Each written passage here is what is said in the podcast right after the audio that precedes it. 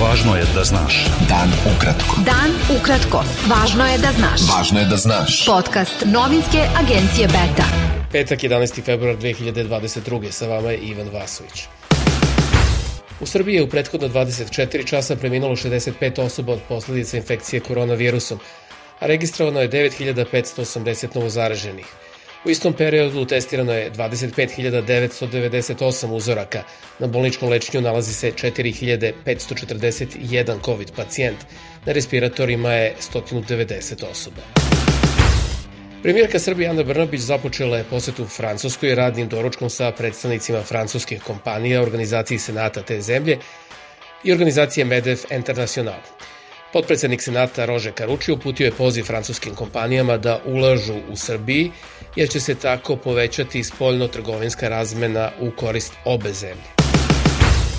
Ekološka aktivistkinja i proslavljena hollywoodska glumica Bojana Novaković izjavila je agenciji Beta da će ispred predsedništva svaki dan biti organizovani celodnevni programi u kojima će učestvovati poznate javne ličnosti i uzorni srpski poljoprivrednici, čiji je opstanak ugrožen zbog najavljenih otvaranja rudnika – Savez ekoloških organizacija Srbije i inicijativa Kreni promeni od četvrtka uveče organizuju protestno kampovanje ispred predsedništva Srbije, zahtevajući da se trajno zabrani eksploatacija minerala koji sadrže litijum i bor. Aktivista udruženja Kreni promeni Savo Manojlović pozvao je građane Beograda da pokažu solidarnost sa ekološkim aktivistima koji kampuju ispred predsedništva i pridružujem se u zahtevu za uvođenje zakonske zabrane eksploatacije litijuma i bora na teritoriji cele zemlje. On je za N1 rekao da danas neće biti novih protesta, već da će aktivisti iz Gornjih Nedeljica i drugih mesta ugroženih planiranim iskopavanjem litijuma i bora nastaviti da kampuju u parku ispred predsedništva dok njihov zahtev ne bude ispunjen. Pokret Dveri podržao je protest ekoloških aktivista ispred zgrade predsedništva, navodeći da vlast reaguje samo pod pritiskom. Ko predsednik Evropske zelene partije Tomas Weiss izjavio je da je problem zagađenja vazduha važan i da što pre treba da se rešava. Na otvaranju drugog Balkanskog samita zelenih u Beogradu Weiss je kazao da je pitanje prevoza najbitniji problem koji treba rešiti kako bi se uticalo na poboljšanje kvaliteta vazduha. Ministar unutrašnjih poslova Aleksandar Vulin izjavio je da je predsednik Srbije Aleksandar Vučić politički cilj vođe crnogorskog kavačkog klana Radoja Zvicera, a da je Evropol upozorio Srbiju da je atentat spreman za prvu polovinu ovog meseca. Komentarišiću izjavu predsednika Crne Gore Mila Đukanovića u kojoj je odbacio da ima veze sa navodima o atentatu na Vučića, Vulin je za TV Pink rekao da Đukanović nikad nije pomenut u tom kontekstu, ali da se on sam prepoznao kao šef Radoja Zvicera. Pokret za preokret podnoje je krivičnu prijavu protiv predsednika Srbije Aleksandra Vučića zbog nuđenja mita mladima od 16 do 30 godina, ukoliko glasaju za njega na izborima. Lider tog pokreta Janko Veselinović rekao ispred Palate pravde da se Vučić prvi put pojavio kao počinilac krivičnog dela, jer shvata da može da izgubi izbore u aprilu. Srbija želi da unapređuje saradnju sa Gabonom jer dve države imaju dugu tradiciju prijateljskih odnosa, rekao je ministar spoljnih poslova Srbije Nikola Selaković tokom razgovora sa predsednikom Gabona Alijem Bongom. Selaković boravi u trodnevnoj poseti zemljama centralne Afrike, u četvrtak je bio u poseti ekvatorijalnoj Gvineji. Posebno odeljenje za suzbijenje korupcije Višeg javnog tužilaštva predložilo je određivanje pritvora za četvoro medicinskih radnika iz Doma zdravlja Novi Sad, koji su uhapšeni zbog sumnje da su izdavali falsifikovane potvrde o vakcinaciji protiv koronavirusa, saopšteno je iz tužilaštva. Elektroprivreda Srbije objavila je da trenutni nivo dovoza uglja ne omogućava angažovanje svih termoblokova, a očekuje se da će u narednom periodu biti potrebno obezbediti dodatne količine električne energije iz uvoza. Saopštilo je Ministarstvo rudarstva i energetike nakon sednice radne grupe za praćenje sigurnosti sabdevanja energijom i energentima.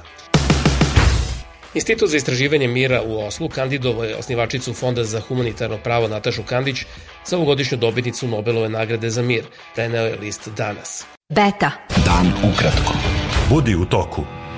Predsjedavajući organizacije za evropsku bezbednost i saradnju Zbignjev Rao i generalna sekretarka te organizacije Helga Schmidt pozvali su Narodnu skupštinu Republike Srpske da povuče nacrt zakona o uspostavljanju entitetskog visokog sudskog i tužilačkog saveta koji je usvojen na jučerašnjem zasedanju. Srpski član predsedništva Milorad Dodik rekao je da će imati telefonski razgovor sa visokim predstavnikom Evropske unije za spoljnu politiku i bezbednost Josepom Borelom o reakciji Saveta za primjenu mira na usvajanje zakona kojim se predviđa osnivanje entitetskog visokog sudskog i tužilačkog saveta. Fabrika duvana Sarajevo prestaće da radi krajem marta posle 142 godine postojanja, a 150 radnika ostaće bez posla.